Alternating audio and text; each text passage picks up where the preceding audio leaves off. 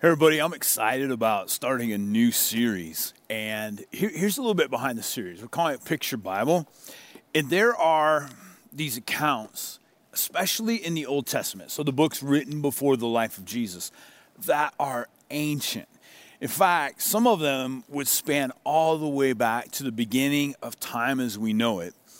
And these short narratives have shaped our thinking and our culture probably more than we would even be able to acknowledge. They're at the root of how we interpret the world, they're at the root of the story of God and the story of human beings. And so, over several weeks, we're going to take a look at some of these stories. Now, for some of us, this is going to be brand new. Maybe you're spiritually unresolved, you haven't spent any time with the Bible. Um, this is going to be a good time for you to anchor uh, for you to understand some of these stories that Christians often just refer to in conversation. Uh, and then for those of us who have been walking with Jesus for a while, we're going to find that there's still truth to be mined. So, personally, for me, some of these stories, like literally, I've read over since I was a child. I was astounded just this past couple of weeks as I was looking at Genesis 1 through 3, and just for a, like the first time almost, you're shocked by the truth that you find in this text. So, this is what I'd like us to do.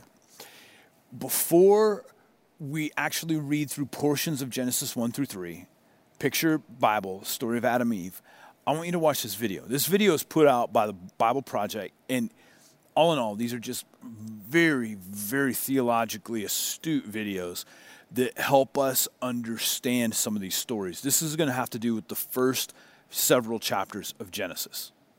The book of Genesis It's the first book of the Bible, and its storyline divides into two main parts.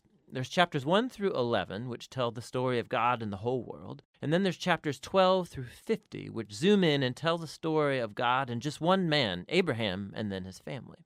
And these two parts are connected by a hinge story at the beginning of chapter 12.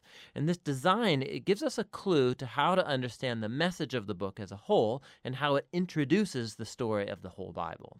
So the book begins with God taking the disorder and the darkness described in the second sentence of the Bible, and God brings out of it order and beauty and goodness. He makes a world where life can flourish. And God makes these creatures called humans, or Adam in Hebrew. He makes them in his image, which has to do with their role and purpose in God's world. So the humans are made to be reflections of God's character out into the world, and they're appointed as God's representatives to rule his world on his behalf.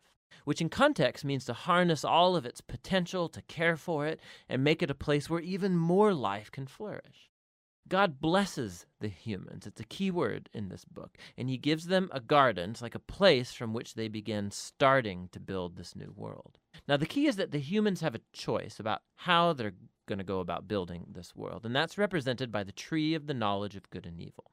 Up till now, God has provided and defined what is good and what is not good. But now God is giving the humans the dignity and the freedom of a choice. Are they going to trust God's definition of good and evil, or are they going to seize autonomy and define good and evil for themselves? And the stakes are really high.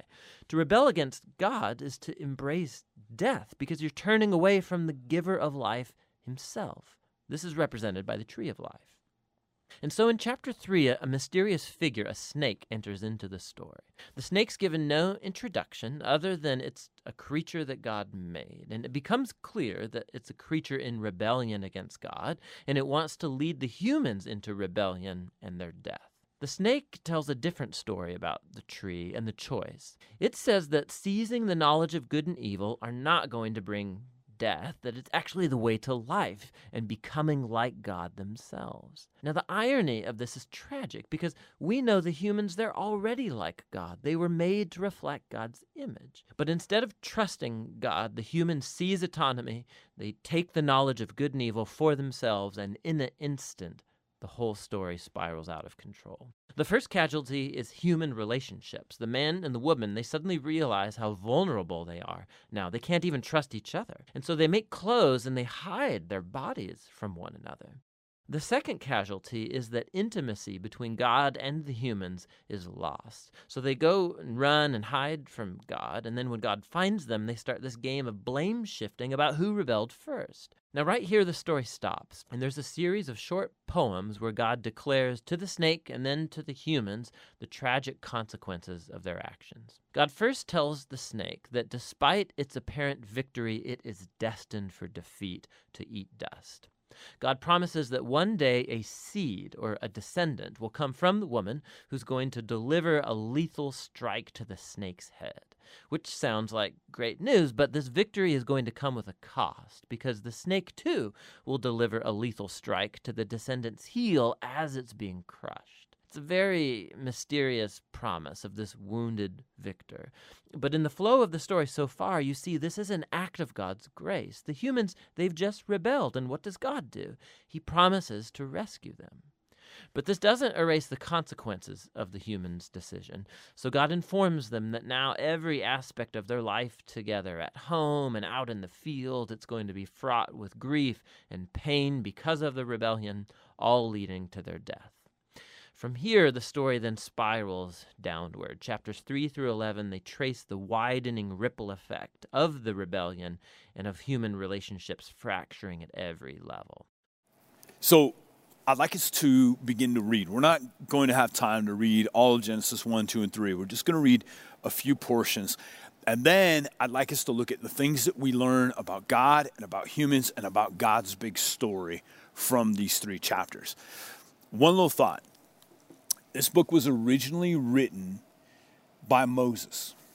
And here's the context the Jewish people, the Hebrew people, have been in slavery for about 400 years. And can you imagine what would happen collectively to your psyche, to you as a people group, if you have been told for four centuries that you are subhuman, that you are not Egyptian, and the narrative around you had been this this is, this is what the, the Egyptians believed that God is found in this world and they associate their gods. I'll just talk about three Ra, Isis, Osiris. They, ta- they associate these gods with the sun, with the Nile River, with other natural bodies around them. And your God, who you've been worshiping, Yahweh, has been silent for 400 years. Well, when they escape Egypt, they really don't know who they are. They're in a complete identity crisis. They know they're not Egyptian, and so they've been told they're not valuable.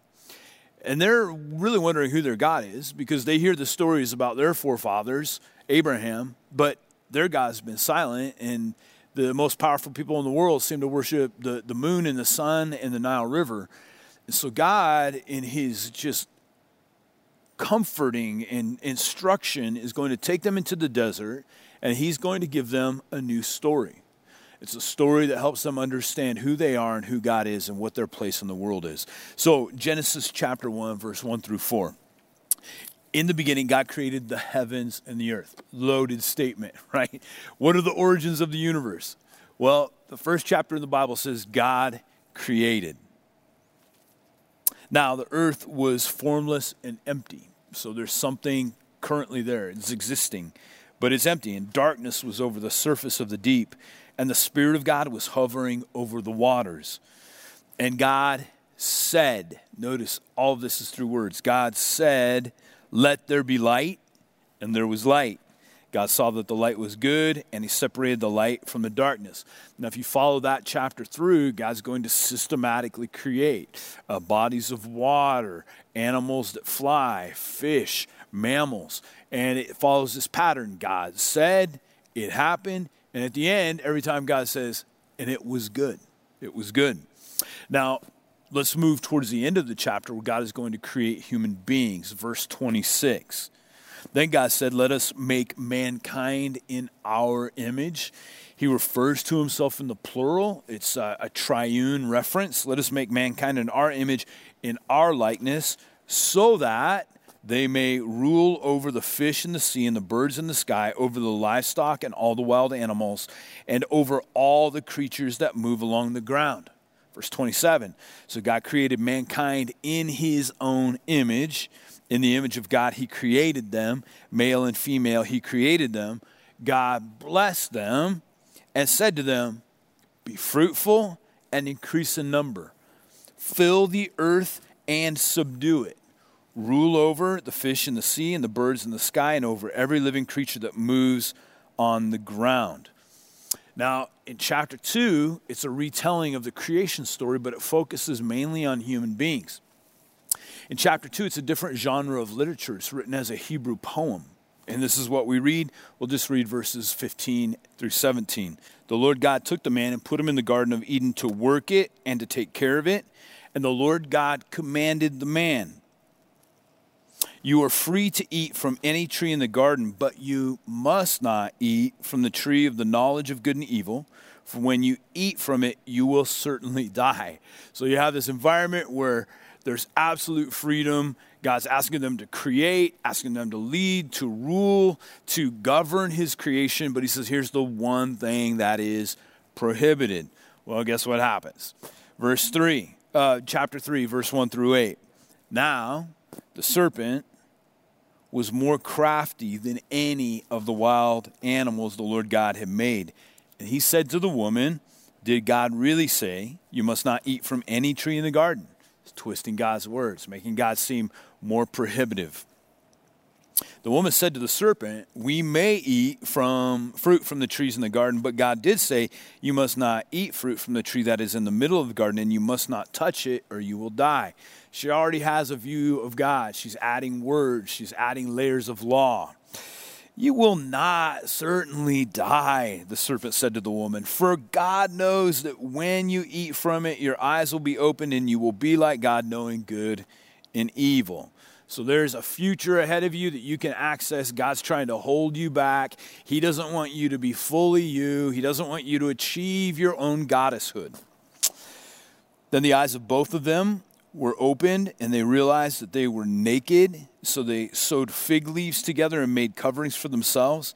The man and his wife heard the sound of the Lord God as he was walking in the garden in the cool of the day, and they hid from the Lord among the trees of the garden.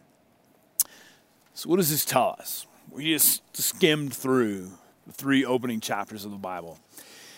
Here's a few things I think we can learn that help us understand the world. Why God wrote this to a group of people who didn't understand the big picture. The original Hebrew people coming out of Egypt. You know what? Today in our world, there's a lot of narratives out there. There's a lot of stories or philosophies that help us understand who we are and perhaps who God is and what our place in this world is. There's stories that say, hey, there was no God involved whatsoever. The universe evolved of its own accord. There are stories that say all types of things about God, but this is what we learn from the biblical account, which grounds and roots my entire perspective on life. Number one, let's talk about what we learn regarding God, what we learn about God. First would be this God is the uncaused being. Now, that's a funny phrase, uncaused being. But here's what that means it means that we now have an understanding for how everything in this world came about, but we have no understanding for how God came about. And for God to be uncaused, meaning nobody created him, he didn't create himself, he didn't come from prior matter, he didn't come from prior deity.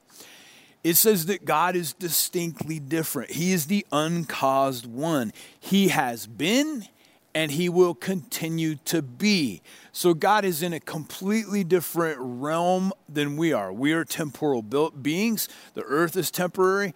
God has been and he will continue to be. We never read anything about the origins of God, and that's what makes him God. Secondly, what do we learn about God? God is intimately involved with but outside of creation. So the Hebrews have been taught by the Egyptians a form of what we call pantheism, meaning God within. That God was in the moon, in the sun, in the Nile River. And so the deity of the world is interwoven into the fabric of the natural world. And so you'll see this throughout many millions or billions of people think this way is that you find God within creation. Now, here's what Genesis says it says, uh uh-uh. You don't want to worship the moon or the sun or the rivers or the stars or the animals or the spirits behind the rocks. Why? Because those things are distinctly different than God. He spoke them into being. So you can't find God within. Now, I want to reflect back on a movie that came out some time ago, uh, Avatar. I bet a lot of us saw it or you heard about it. And that's a, that's a pantheistic worldview that God is inside this bio life, this bio energy, and you find God inside of his creation. Well, thousands of years ago, Moses says this no, God is involved with, but distinctly different than his creation. And so we don't worship the created world. Third lesson about God would be this God is wildly creative. Think about it in this succession of things that he creates, the variety of plant and animal life, um, from the duck-billed platypus to the tiniest insect. I mean, out of this God comes variety of colors and, and species of animals. But within his creativity, there's also order. We have genus, we have species, we have families of, of animal life.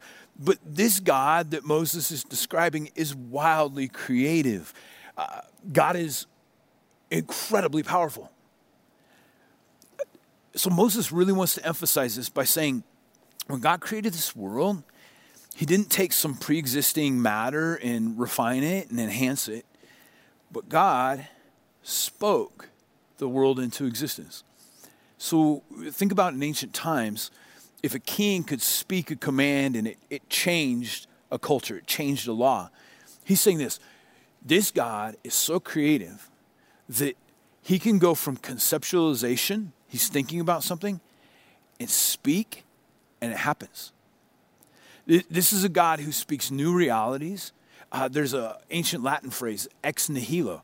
He created out of nothing. Simply his words have the power to create life. What else can we learn about God? Well, there's a picture in here that God is benevolent, meaning he is kind and he is generous. The gods of the Egyptians were not that. They were angry, and you worked hard to appease them. And if you didn't make them happy, then the Nile wouldn't feed you, then the sun wouldn't shine. But in this understanding of God, what, what does God say after every created day? He says, That is good. I'm so happy about that. And then there's this word blessing that's used over and over in the book of Genesis.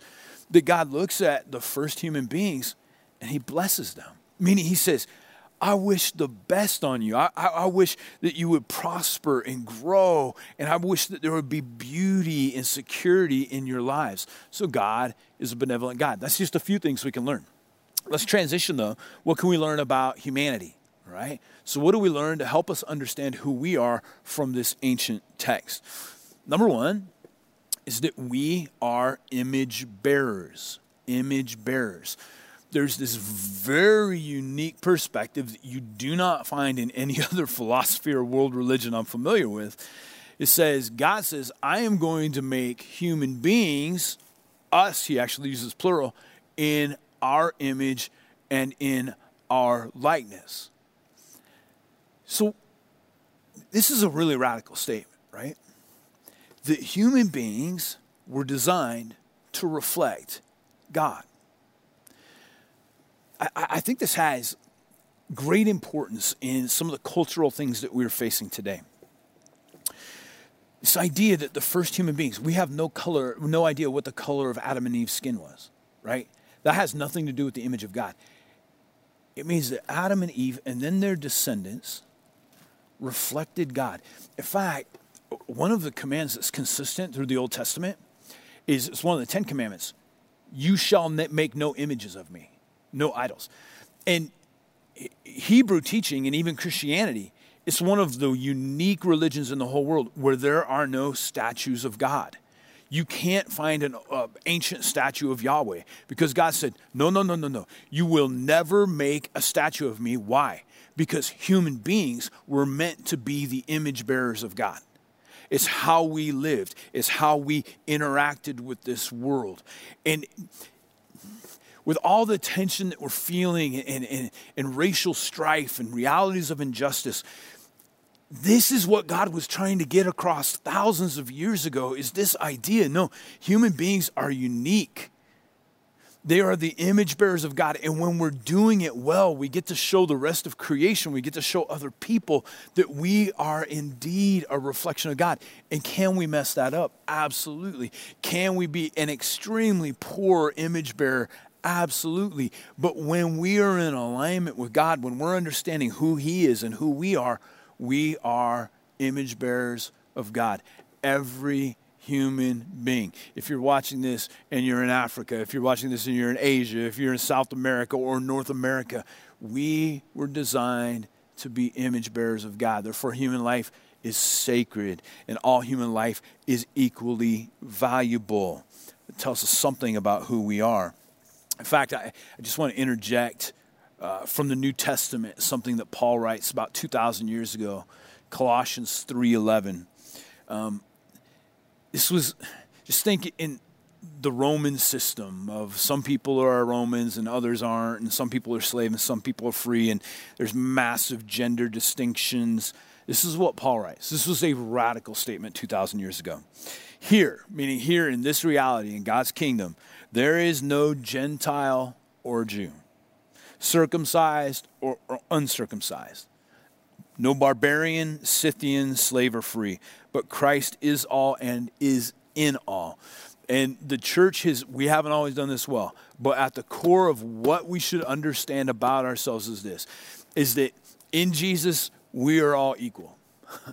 in Jesus, my ethnicity isn't what defines me, my gender isn't what defines me. My language, my nationality, none of that defines me. We're all in Him.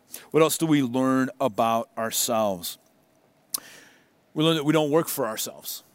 Okay, not only are we image bearers, but you got to ask the question like, well, what's the purpose of a human being? Like, is it to find happiness? Is it to achieve something? Is it this is this is my purpose and this is your purpose according to Genesis 1 through 3. I work for God.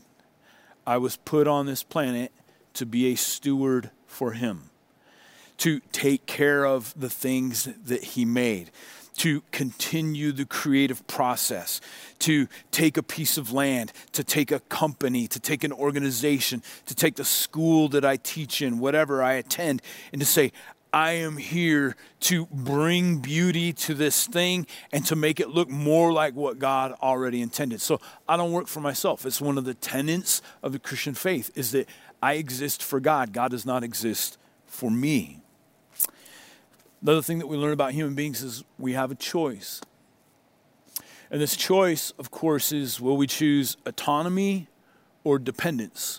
Will we choose to decide what is right and wrong? or will we let God decide what is right and wrong? That's what's behind this whole tree of the knowledge of good and evil. Adam and Eve, do you just trust God? And He can be God and He determines what's right and wrong? Or do you want the knowledge of good and evil? Do you want to determine what's right and what's wrong? And human history has been an experiment and different people who have different values and they've decided what's right and they've decided what's wrong. And part of what God left us this book is we need a guidepost because what I feel should be right may not be right. This is even an act of me going back to the tree and saying, God, you get to decide what's right and what's wrong. And we have a choice, every human being. It wasn't just Adam and Eve. Am I autonomous? Can I be my own God? Or do I choose to depend on Him? A, a big part of what it means to be a follower of Jesus, I, I describe it this way sometimes.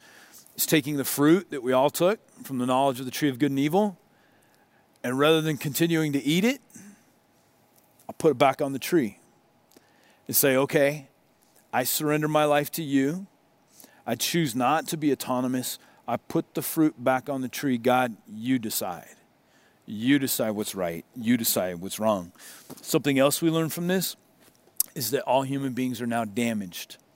We didn't have time to read it, but if you went to the end of chapter 3, uh, we read about Adam and Eve feeling shame and there's so many facets of the world changes in this catalytic moment. They go from harmony with each other and harmony with the earth, harmony with God to now Adam and Eve struggle in their relationship. The creation struggles. Their relationship with God is different. They feel shame. They're hiding from God.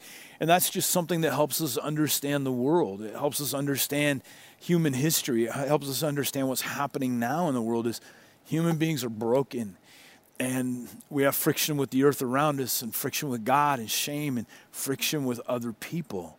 That's part of what we learn. Now, third thing I'd like to look at is this what do we learn about the story? Okay, the big narrative. What do we learn about our place in this world?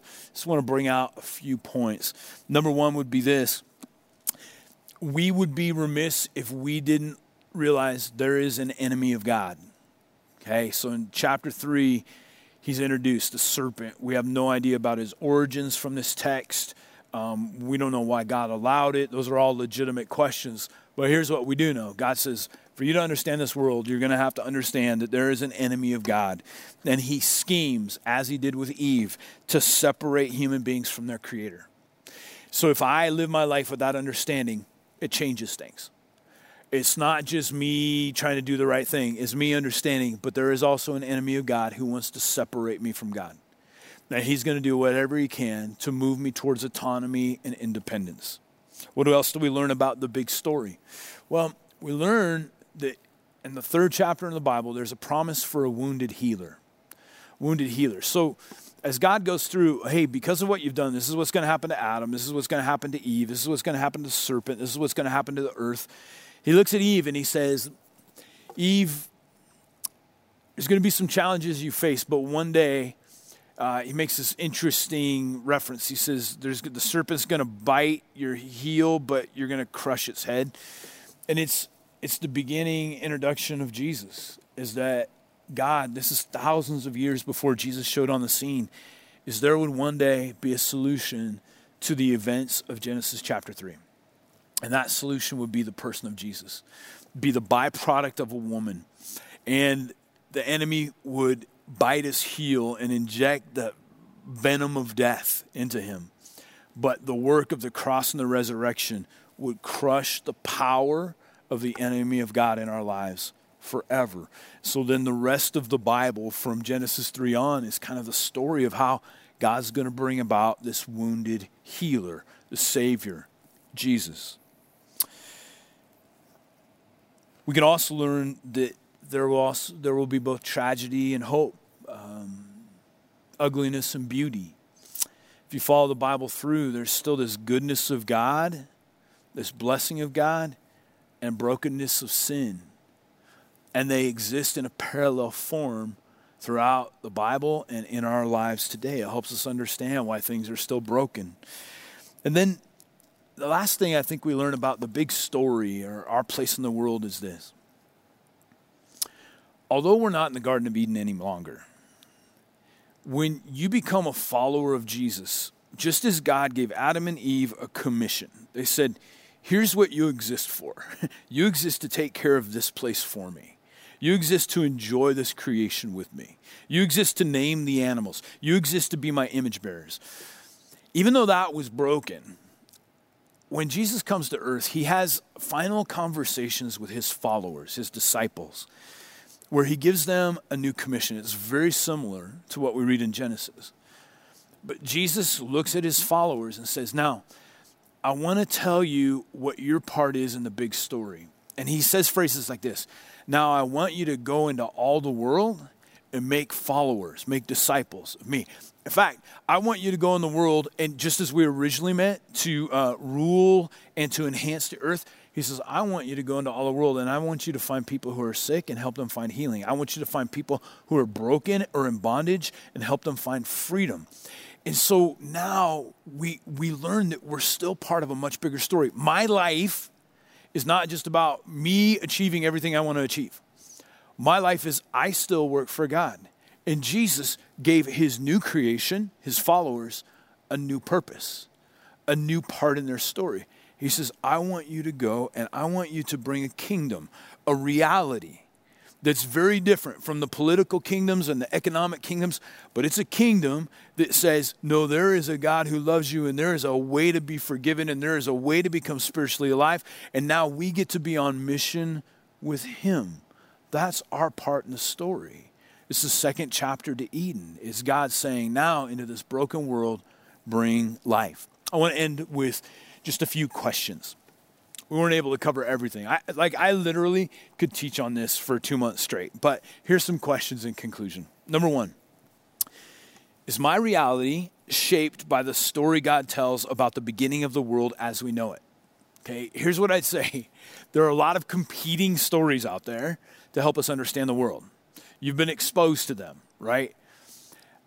If you're a follower of Jesus, or if you're considering being a follower of Jesus, can you let your reality be shaped by what we just read? Because there are a lot of other things that are shaping us. But if I allow it to be shaped by what God says in these first three chapters, it'll help me understand the world from His viewpoint. Okay? Here's the second question Have I embraced the idea that I am an image bearer of God and that other people are an image bearer of God? It pretty much just changes how I'm going to live my life this week, right? If when I go home, I'm an image bearer to my neighbors and to my family. If when I go to work, I am I'm designed to be a representative of who God is and what he wants to do in the world, by the way I live my life. It, of course, could put a weight on me that's heavy, but in another sense, it, what a privilege.